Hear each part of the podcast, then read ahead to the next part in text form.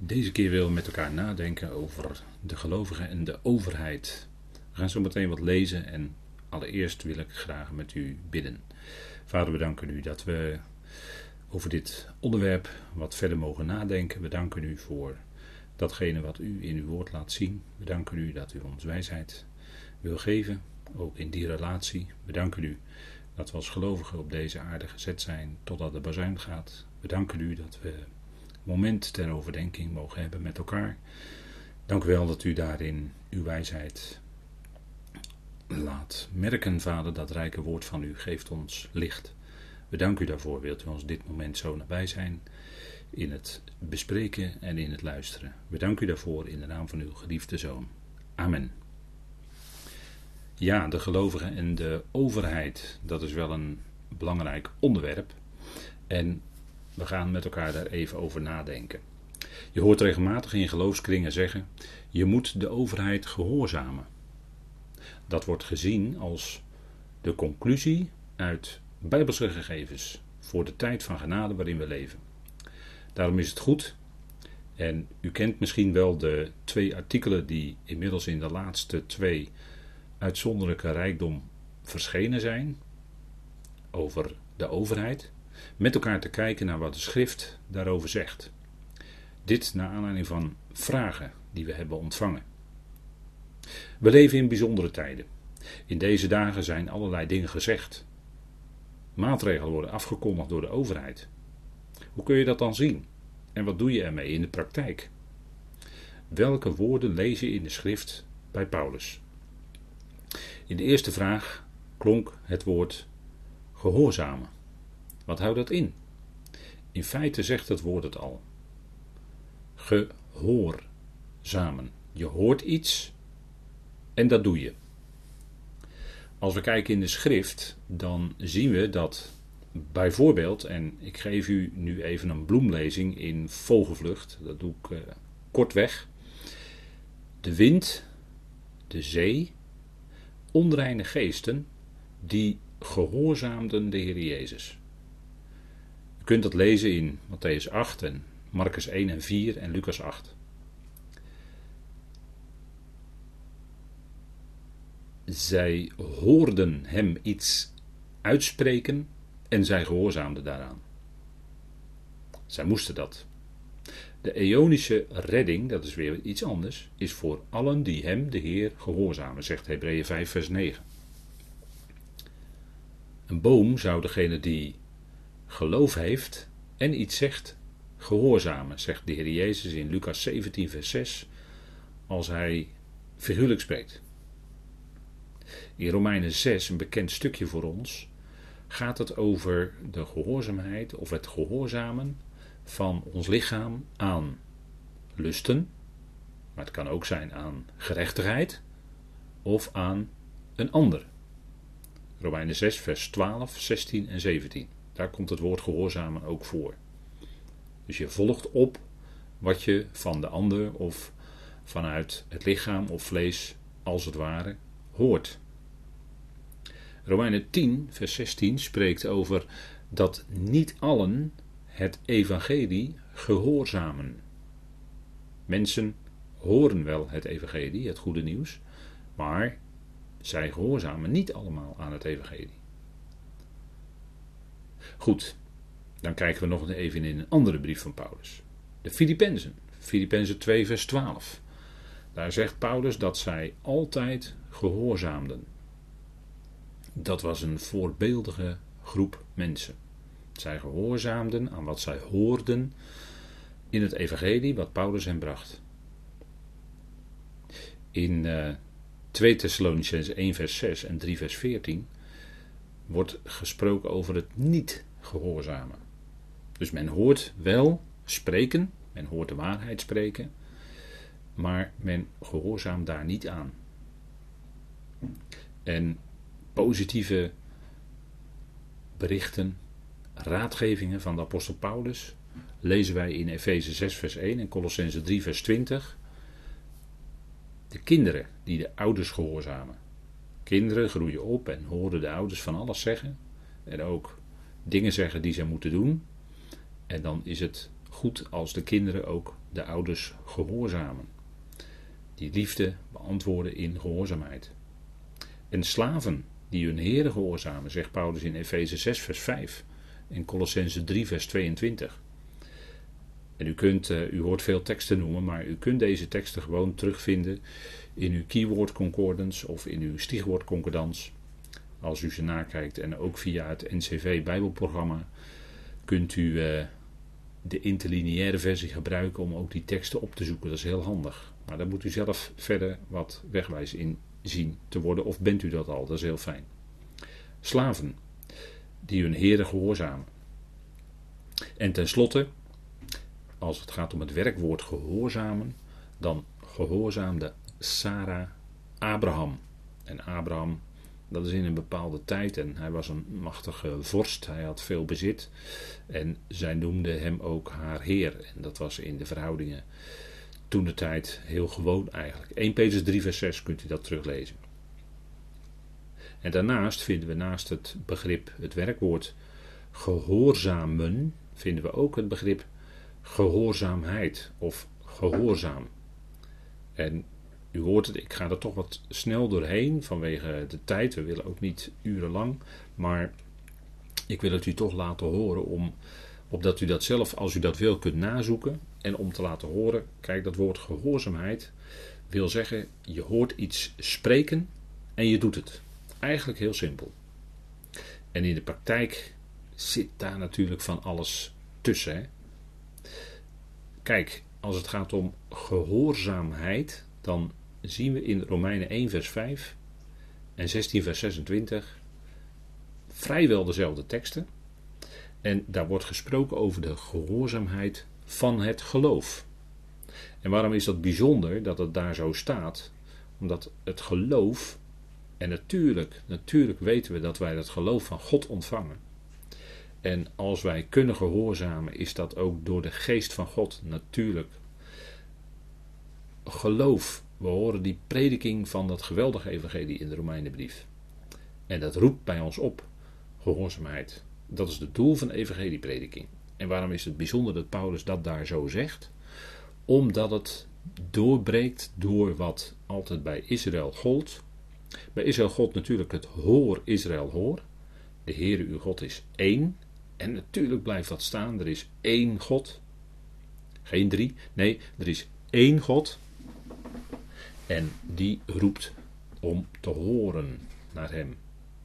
En bij Israël ging het om de gehoorzaamheid van de wet. Het doen van de wet, het doen van de Torah, die gehoorzaamheid, dat zou rechtvaardigheid van de wet opleveren. Maar dat lukte in de praktijk niet. Dat is uitgebreid bij het volk Israël aangetoond. En daarom des te onbegrijpelijker dat mensen uit de natie, die in kringen zitten of in groepen, dat bij gelegenheid in samenkomsten elke keer de tien woorden van de Sinai worden voorgelezen. En die tien woorden die werden nooit aan de natie gegeven. Die werden aan Israël notabene gegeven.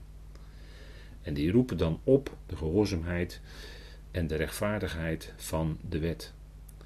In de praktijk gaat dat niet lukken. En daarom is het zo bijzonder dat Paulus dan spreekt in Romeinen 1 vers 5 en 16 vers 26 over de gehoorzaamheid van het geloof. Als contrast tegenover de gehoorzaamheid in het willen doen van de wet. Kijk, geloof, dat weten we, heeft geen verdiensten. Het doen van de wet wel, maar het doen van de wet lukt in de praktijk nu eenmaal niet. Lees Romeinen 7. Goed, we gaan verder. Verder in de Romeinenbrief onder andere. Er wordt gesproken over, en dat is natuurlijk het voorbeeld, de gehoorzaamheid van Christus. Tegenover bijvoorbeeld in de Romeinen 5, vers 19, de ongehoorzaamheid van Adam en Eva. En we lezen dat ook in 2 Korinthe 10, vers 5 en Hebreeën 5, vers 8. Ik laat die teksten horen en u kunt natuurlijk thuis, als u dit luistert, stilzetten, de, de opname stilzetten en zelf die teksten gaan nazoeken. Als u dat wil. Dan hebben we in Romeinen En in Korinthe. En dan voor de besnijdenis zelfs ook. In 1 Petrus 1 vers 2 de gehoorzaamheid van de gelovigen. Romeinen 6 heb ik er net al genoemd bij het woord gehoorzamen, het werkwoord. Romeinen 16 en 2 Korinthe 10 vers 6. Ik zal het nog even resumeren. Romeinen 6 vers 16, twee keer. Romeinen 16 vers 19. 2 Korinthe 10 vers 6. En dan voor de besnijdenis 1 Petrus 1 vers 2. De Corinthiërs werden opgeroepen om te gehoorzamen. 2 Korinthe 7 vers 15. Romeinen 15 vers 18 wordt algemeen genoemd de gehoorzaamheid van de natieën. En we lezen ook in Filimon vers 21 over gehoorzaamheid.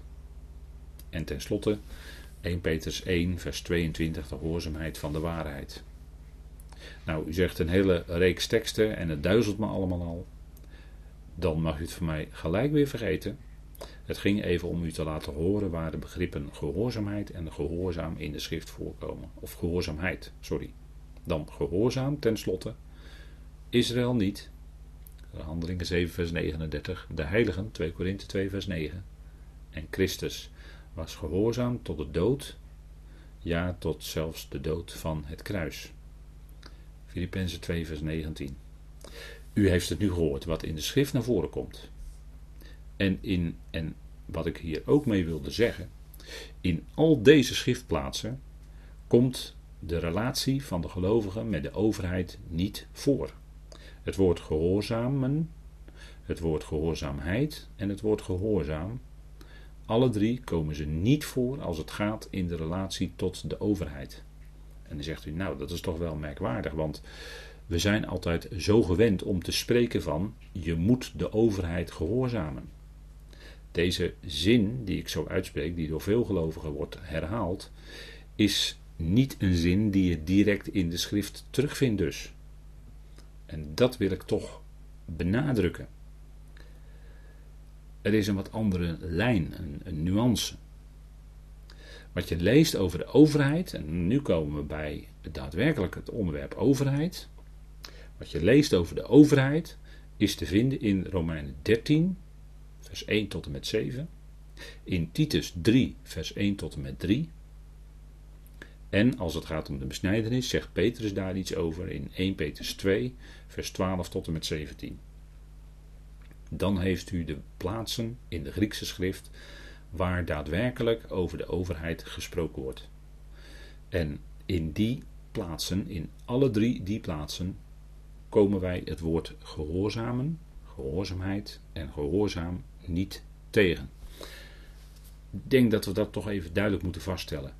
We leven als gelovigen al vele jaren bij het principe dat we gezonde woorden volgen. Dat we gezond woord gebruiken. En dat we ook het, de woorden willen laten staan in de tekstverbanden waarin ze zijn. En in de tekstverbanden van de overheid, daar vinden wij een ander woord.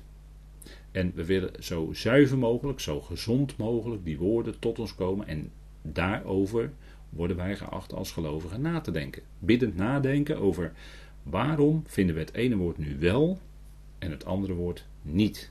Als het gaat om de overheid. Goed, welk woord komen we dan wel tegen? Dat heb ik nog niet laten klinken, maar dat woord wat we daar wel nadrukkelijk tegenkomen in die contexten, die drie, dat is het woord onderschikken. En zegt u, ja, dat is een heel bekend woord. Nou, dat woord, dat voor ons hopelijk bekende woord, waar Gods plan helemaal naartoe werkt, dat woord komen we, voor, komen we tegen bij de overheid. En dat woord onderschikken vanuit de grondtekst heeft niet de notie in zich van horen. Het woord horen komt daar niet in voor in het woord onderschikken in de grondtekst. Wel het woord onder, dat, uh, dat is het Griekse woord hypo, en dat komt ook in gehoorzaamheid naar voren. Ja, dat is, een, dat is de enige overeenkomst. En dan het woord schikken. En het woord schikken, dat is het woord tasso in het Grieks. En dat heeft met rij, met in een rij staan. Of in een rij gesteld zijn te maken. Dus Kort gezegd wil dat zeggen onderschikken. Je weet je onder iets of iemand en tegelijkertijd bevind je je in een rij.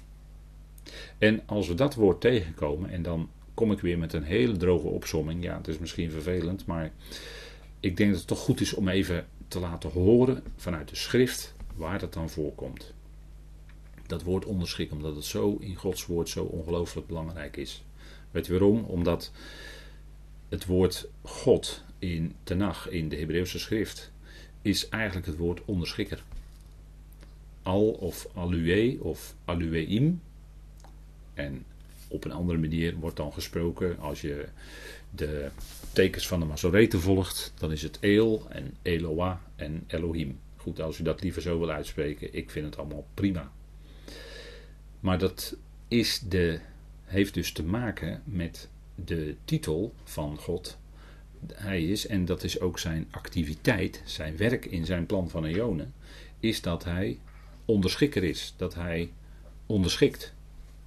En nu komen we dat tegen, dus bij Paulus en ook bij Petrus, in verband met de man. En het wijst dan op de vrouw. In de relatie man-vrouw komt het woord onderschikken naar voren. Efeze 5, vers 21 en 22, Colossense 3, vers 18, Titus 2, vers 5. En in 1 Petrus 3 gebruikt Petrus dat woord dus als het gaat om de besnijdenis. Maar we houden die lijnen apart. De vrouw onderschikt aan de man. Het staat er, als je de werkwoordsvormen bekijkt, ook niet zo dat de vrouw moet zich onderschikken aan de man. Want dan zit je weer door het woord moeten, vind ik dat je weer midden in de wet zit. Maar zo is het niet. Zo spreekt Paulus er absoluut niet over. Nooit. Paulus legt geen wetten op. Hij geeft liefdevolle raadgevingen. En in de relatie man-vrouw is het dus zo dat de man de vrouw lief heeft. En dat roept bij de vrouw op dat zij onderschikt aan de man in verband met slaven en heren, of tegenwoordig spreken wij natuurlijk over werkgevers en werknemers, maar toen was dat een heer en een slaaf. En dat wordt genoemd in Titus 2, vers 9 onder andere.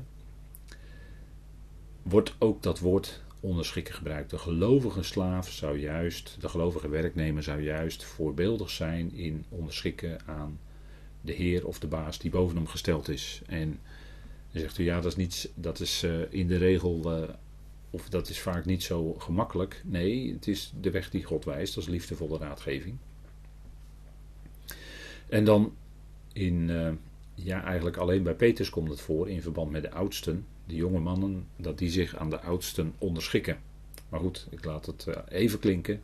En verder is dat nu even nog niet aan de orde in ons in ons gesprek hierover. in verband met God. Kijk, in verband met God, en God is in het Grieks, daarnet hoorde u het Hebreeuws, maar in het Grieks is het, zoals u weet, theos, dat betekent plaatser. God is de plaatser en hij geeft ons de juiste plaats in ons leven. Hij is de grote plaatser. En in verband met God wordt dat woord onderschikken gebruikt. In Romeinen 8, vers 7 zegt Paulus dat het vlees niet onderschikt aan God. En dan staat er ook, het kan dat ook niet.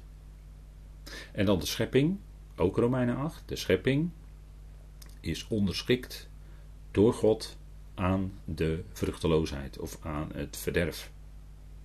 En dan tenslotte de zoon, de zoon die aan het einde van Gods plan zijn koningschap overdraagt aan God de Vader en onderschikkend is aan God dat God zij alles in allen. U weet dat, hè? 1 Korinthe 15, vers 27 en 28. Geweldige woorden.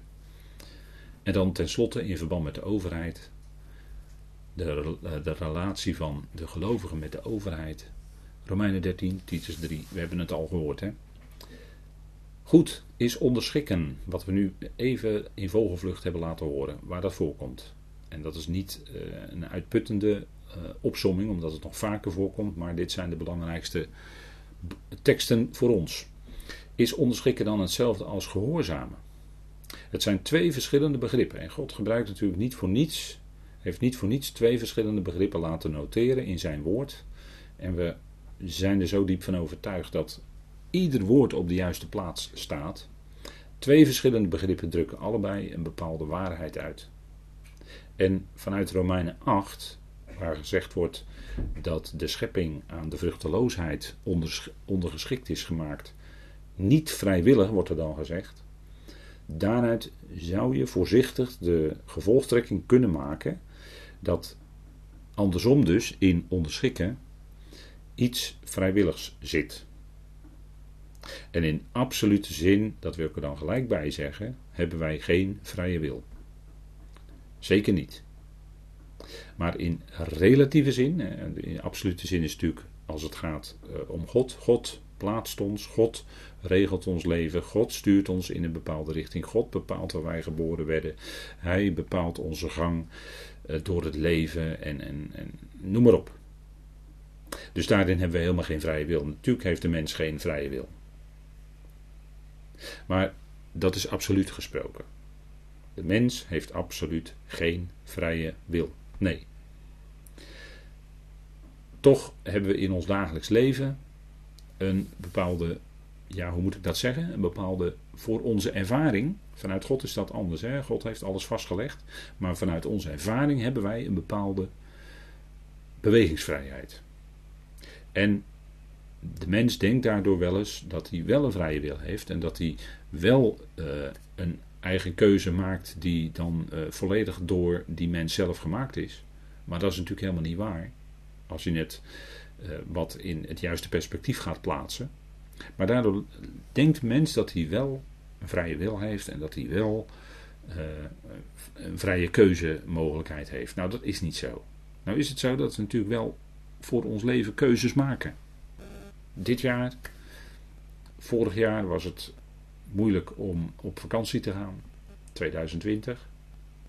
En dit jaar is er voor de mensen wat meer ruimte om op vakantie te kunnen gaan en maken mensen daar ook gebruik van. Die kiezen ervoor dan om bijvoorbeeld naar het buitenland op vakantie te gaan. Anderen kiezen ervoor om in Nederland op vakantie te gaan en in Nederland te blijven. Nou, dat geldt ook voor gelovigen. Daar maak je als gelovige een keuze in. En zeg je ja, dat is een vrije keuze. Dan zeg ik ja, tot op zekere hoogte wel, maar vanuit God gezien, God had het van tevoren al precies bepaald hoor. En heb je helemaal geen vrije wil. Even voor, hopelijk voor u duidelijk. Goed, als we kijken, dan gaan we weer even terug naar het begrip onderschikken. En daarnet hadden we het heel even over dat, kijk, in dat onderschikken zit in zekere zin, relatief gesproken, iets vrijwilligs.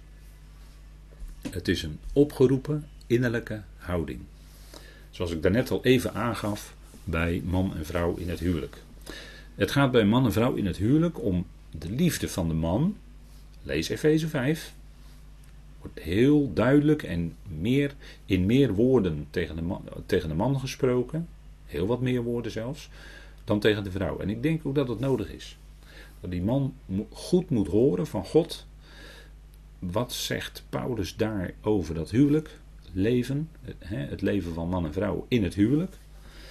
Dan is dat dat die man de vrouw lief heeft.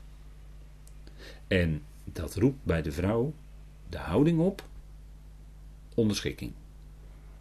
En het staat er ook niet nogmaals, ik zei dat er net even al. Er staat niet de vrouw moet zich onderschikken aan de man. Dat staat er helemaal niet.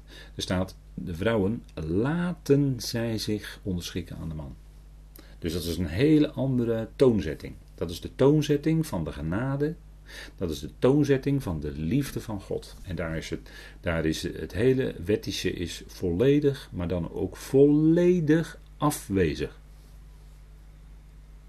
Het gaat om onderschikken. En dat is ook de relatie tussen Christus en de gemeente. Want daar gaat het om in, in Efeze 5. Hè. De, gemeente, de gemeente beantwoordt de liefde van Christus. Doordat de gemeenteleden zich onderschikken aan Hij die het hoofd is, Christus. En zo in die lijn wordt ook gezegd dat de man het hoofd is van de vrouw. En dat hoofd zijn wil dan zeggen liefhebben. Dat wil niet zeggen alles commanderen en de vrouw moet alles doen. Nee, helemaal niet. Integendeel zelfs. En dan komen we tegelijk in contrast bij dat, enigszins toch wel een contrast hierin. dat de vrouw niet de man in alles wat hij ook zegt gehoorzaamt. Daar is dat gesprek, daar is dat overleg van twee gelijken, gelijkwaardige in het huwelijk, man en vrouw. Twee gelijkwaardige, ja, partners is misschien een wat vervelend woord voor u, maar twee gelijkwaardigen naast elkaar, die hebben voortdurend overleg, die spreken met elkaar. En het kan best zijn dat op bepaalde momenten eh, dan na het overleg ja, dat, dat een van de twee eh, voorstelt om het zo te doen. En als de man dan aangeeft, nou we doen het zo, dan is de, de man uiteindelijk, en dat is denk ik toch wel de Bijbelse lijn, hè, wordt gezegd de man is het hoofd, dat de man dan uiteindelijk toch de verantwoordelijke is. Maar dat gebeurt allemaal in een sfeer van liefde, van genade met elkaar.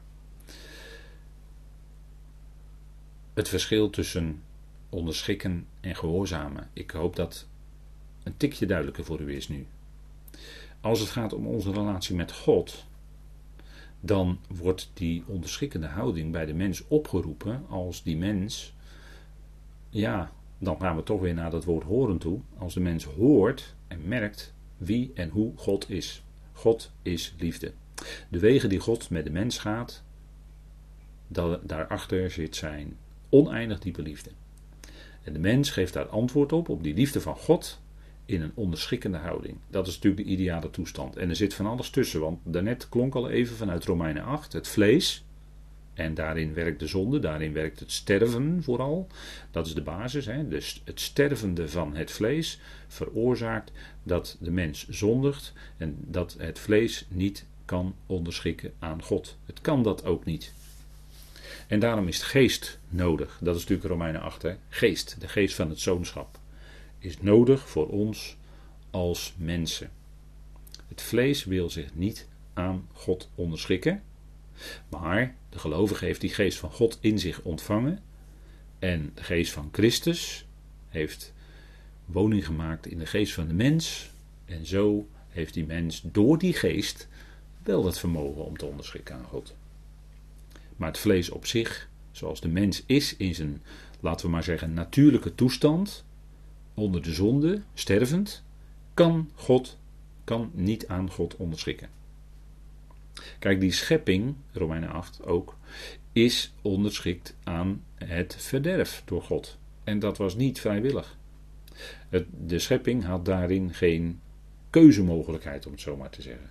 Er zijn dingen in het verleden gebeurd en daardoor is die wereld nedergeworpen en is onderworpen, is ondergeschikt gemaakt aan het verderf, aan de vruchteloosheid, aan de resultaatloosheid, aan, bedenkt u alles maar wat prediker ervan zegt, in die wijsheid die prediker gegeven was. En die keek om zich heen onder de zon en zag dat eigenlijk alles, als je het zo bekijkt, zinloos is. Maar als je kijkt naar degene die boven de zon is, of die door de zon gerepresenteerd wordt, God zelf, dan wordt alles anders dan krijgen dingen wel zin in ons leven.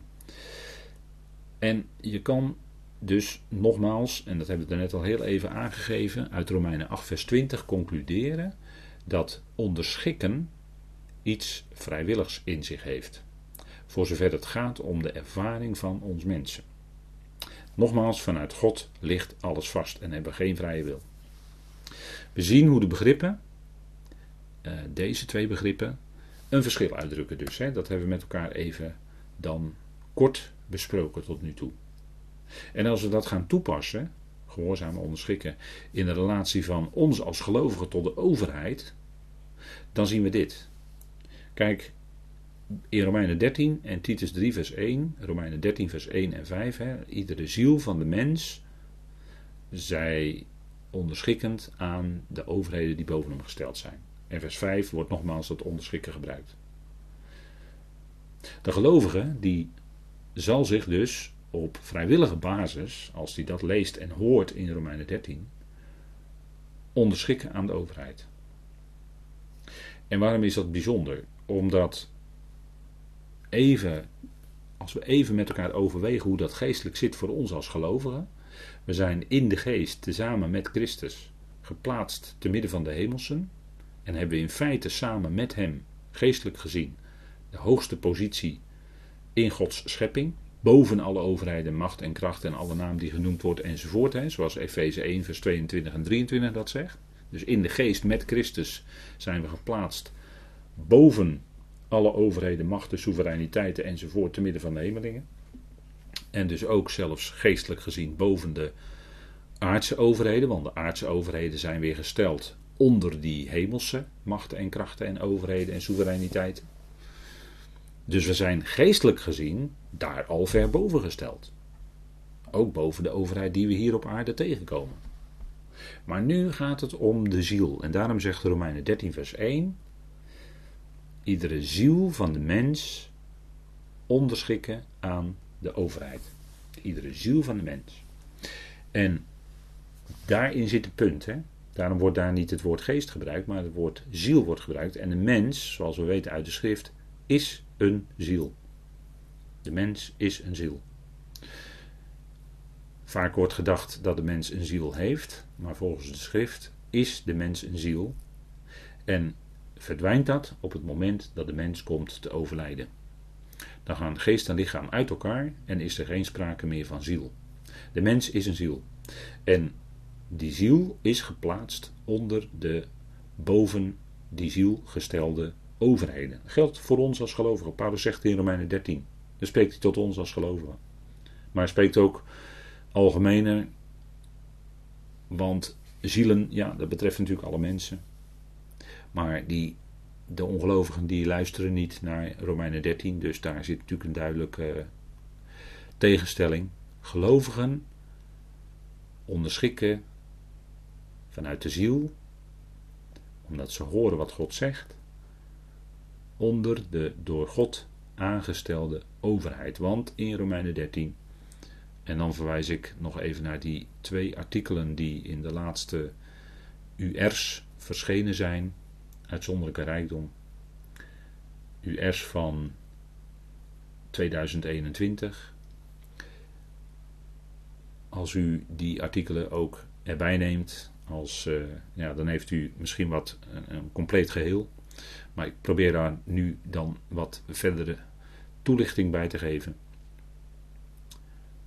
De ziel stelt zich onder de onder God. Letterlijk staat er onder God aangestelde overheid. He, het letterlijke woord in het Grieks is daar hypo, dat betekent onder. We vertalen dat met door, want we geloven ook dat God het is die de overheden aanstelt.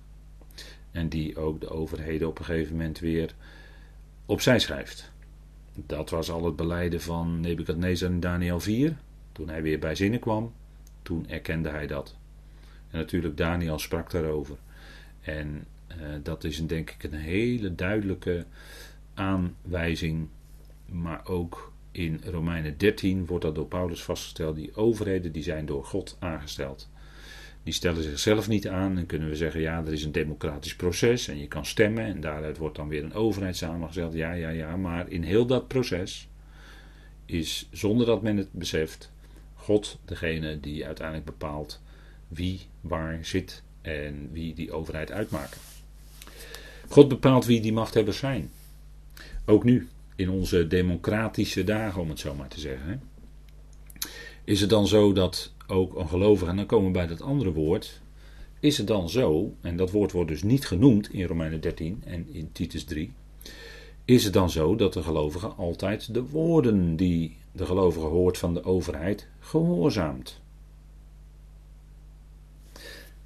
Kijk, in Nederland en ook in andere landen kennen we natuurlijk heel veel wetten, heel veel regelgeving, en daar zit natuurlijk een bepaalde gelaagdheid in. Je hebt, uh, ja, juridisch gezien heb je wetten in formele zin enzovoort. Maar je hebt regels, je hebt maatregelen en je hebt adviezen. Bij wetten, regels en maatregelen, bijvoorbeeld maatregelen van bestuur, daar staat vrijwel altijd een bepaalde sanctie, een bepaalde straf op. Of uh, dat kan bijvoorbeeld zijn een administratieve boete. Dan moet je geld betalen als je een snelheidsovertreding maakt of je rijdt door een rood stoplicht en het wordt gesignaleerd. Dan moet je een boete betalen. Dat heet een administratieve boete. Maar al bij andere dingen die uh, omschreven zijn in uh, bijvoorbeeld het wetboek van strafrecht, dan kan de overheid, het Openbaar Ministerie, ook overgaan tot vervolging. En kan dat leiden tot een veroordeling, kan dat leiden tot een straf, zelfs een gevangenisstraf of tot een zware geldboete. Dus daar staan allerlei sancties op. En als het gaat om die dingen, natuurlijk als gelovigen zeggen, kijk, dat, dat, dat lezen we, dat horen we allemaal van de overheid en we hebben een onderschikkende houding. Dus we houden ons daaraan. En dat doen we omdat we kennen die liefde van God en dat God vanuit zijn liefde die overheden heeft aangesteld. En vanuit die houding willen we ons onderschikken. En zullen wij ook in de praktijk daadwerkelijk, en dan komen we bij dat andere woord, wat dus expliciet niet genoemd wordt in Romeinen 13, zullen we in de praktijk ook gehoorzamen. En dat des te meer zou ik willen zeggen, nu wij dat ons bewust zijn. De overheden zijn ten diepste door de God, die grote God die we mogen kennen als onze Vader, die liefde is, gesteld zijn. Paulus zegt dat dan ook, hè? onderschikken. Paulus noemt dan in Romeinen 13 bijvoorbeeld heel duidelijk belastingen en tol en respect hebben voor de overheidsdienaren, de, degene die in overheidsdienst werkzaam zijn, dat we daar ook respect voor hebben. En in deze plaatsen lees je dus het woord gehoorzamen niet. En daarom staat hier de innerlijke grondhouding die we als gelovigen hebben, die van onderschikken, voorop. Komen we bij de adviezen. Want het kan ook zijn dat de overheid naast al die wetten en regels enzovoort, waarop sanctie staat, ook adviezen of zelfs dringende adviezen geeft. Dat hoor je van de overheid. Is het dan zo dat je dat ook altijd opvolgt? Dat kun je doen als gelovige, maar dat hoeft niet. Het gaat immers om een advies. Je hoort dat wel van de overheid, maar je hoeft dat niet per se op te volgen. Een simpel voorbeeld is natuurlijk in een auto rij je op de A4 in Nederland, de snelweg, de Rijksweg. En de overheid zegt, s'avonds na 7 uur is de adviessnelheid 100 km per uur in je autootje. Maar je mag s'avonds bijvoorbeeld ook 120 of 130 rijden. Maximaal. En als je boven die 120 of 130 uitkomt, ja, dan heb je het risico dat je geflitst wordt en dat je moet betalen. Maar het advies is dus 100 km per uur, maar je mag 130 rijden. Dan kun je twee dingen doen. Je kan zeggen, nou, ik eh, volg dat advies op, ik blijf 100 km per uur rijden. Of, ik heb haast, ik ga toch 130 rijden of 120. Dus zo'n advies van de overheid hoef je niet altijd op te volgen. Nu leven wij in een tijd, 2021, midden 2021, as we speak, hè, zoals we nu spreken. In een tijd waarin van alles aan het kantelen is. En dat moeten we ook met elkaar vaststellen. Er is een omwenteling aan de gang.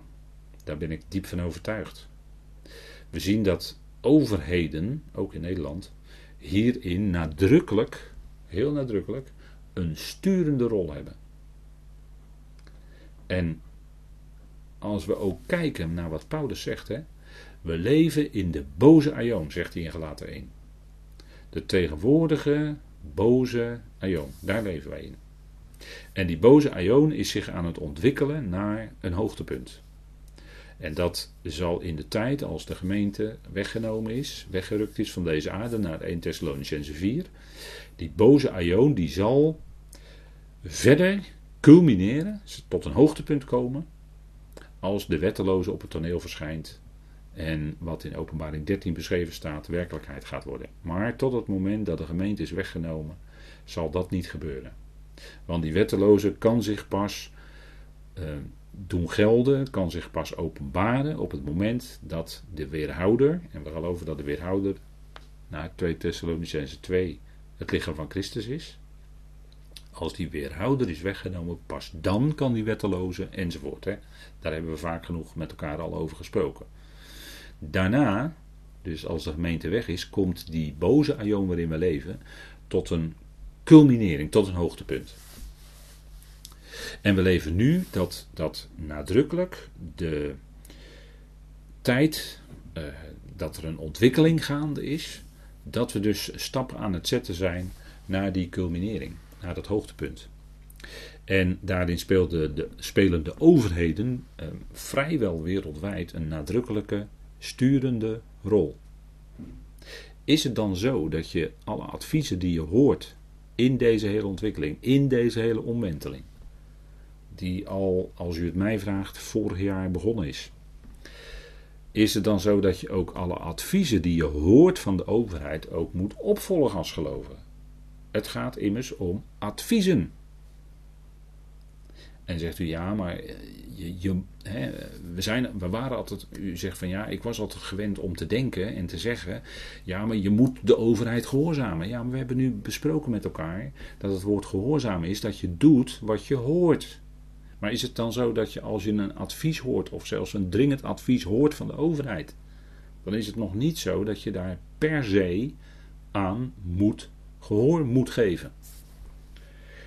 En het punt is dat uh, we, hè, zeker als het gaat om, uh, ja, we zijn als gelovigen met elkaar bezig en we willen elkaar, we willen samenkomen en, en we weten alles wat daar in, in de afgelopen tijd uh, over, ja, in ontwikkeling gebeurd is.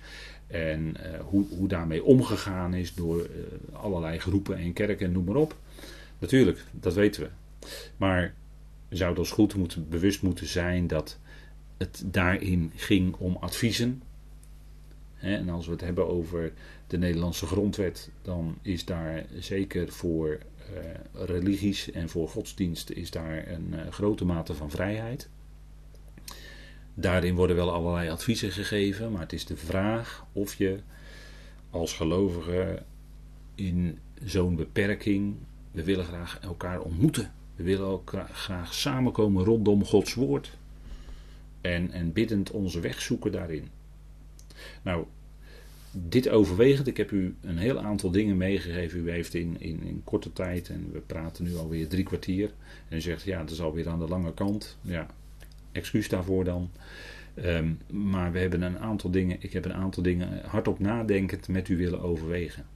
En bij u neergelegd, dit zijn de Bijbelse gegevens. Denkt u daar eens over na, biddend.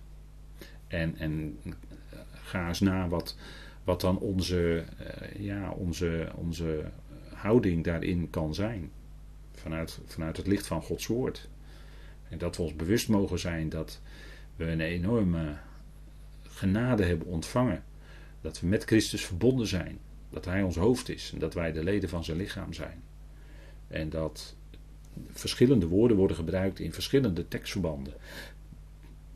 Overheid, gelovigen, regels, wetten, maatregelen, adviezen. We hebben het laten klinken. En denkt u daar nog eens goed over na. En dan zegt u van nou, ik had gedacht dat we als gelovigen, uh, ja, vanuit wat ik, wat ik voorheen dacht over gelovigen en de overheid, nu blijkt er toch wat, wel wat anders te liggen. Goed, denk daarover na, biddend. En ik wil graag daarom met u afsluiten met een dankgebed. Vader, we danken u dat we een moment konden nadenken met elkaar over wat uw woord, uw woord, wat uw woord zegt over gehoorzamen, onderschikken, de gelovigen, de overheid. Vader, dank u wel dat we daar met elkaar over konden nadenken. En er zijn veel gegevens gemeld in deze korte overdenking. Maar dank u wel dat we alle tijd mogen nemen om daarmee aan de slag te gaan. Dank u wel dat we als gelovigen daar met elkaar over mogen nadenken. En zien wat u daarin zegt. Vader, mogen we daarin biddend en in afhankelijkheid van u, in overeenstemming met het woord van u, onze weg bewandelen. Vader, we danken u dat we ons onderschikken en kunnen onderschikken aan het woord van u. Dat u met uw geest in ons werkt. En dat we ons bewust zijn dat, Vader, we in alles volledig van u afhankelijk zijn. Ook voor de details van ons leven. Dank u wel dat u nabij bent. Dank u wel dat we op u mogen zien en het van u mogen verwachten. Vader, wij danken u, wij loven en we prijzen u. In de machtige naam van uw geliefde Zoon, onze Heer, Christus Jezus. Amen.